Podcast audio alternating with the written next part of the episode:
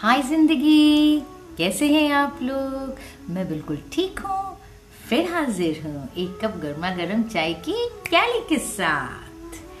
कल ही पढ़ा, आपके साथ शेयर करती हूँ।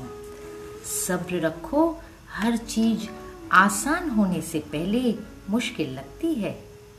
फिर से बोलो, सब्र कर, सब्र रखो, हर चीज़ आसान होने से पहले मुश्किल लगती है। इसलिए जब भी कोई चीज़ मुश्किल दिखे तो आप सब्र करिए, उसके ऊपर वर्क करिए, और फिर वो आसान हो जाएगी।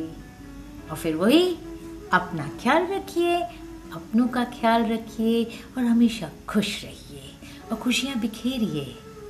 Bye till the next time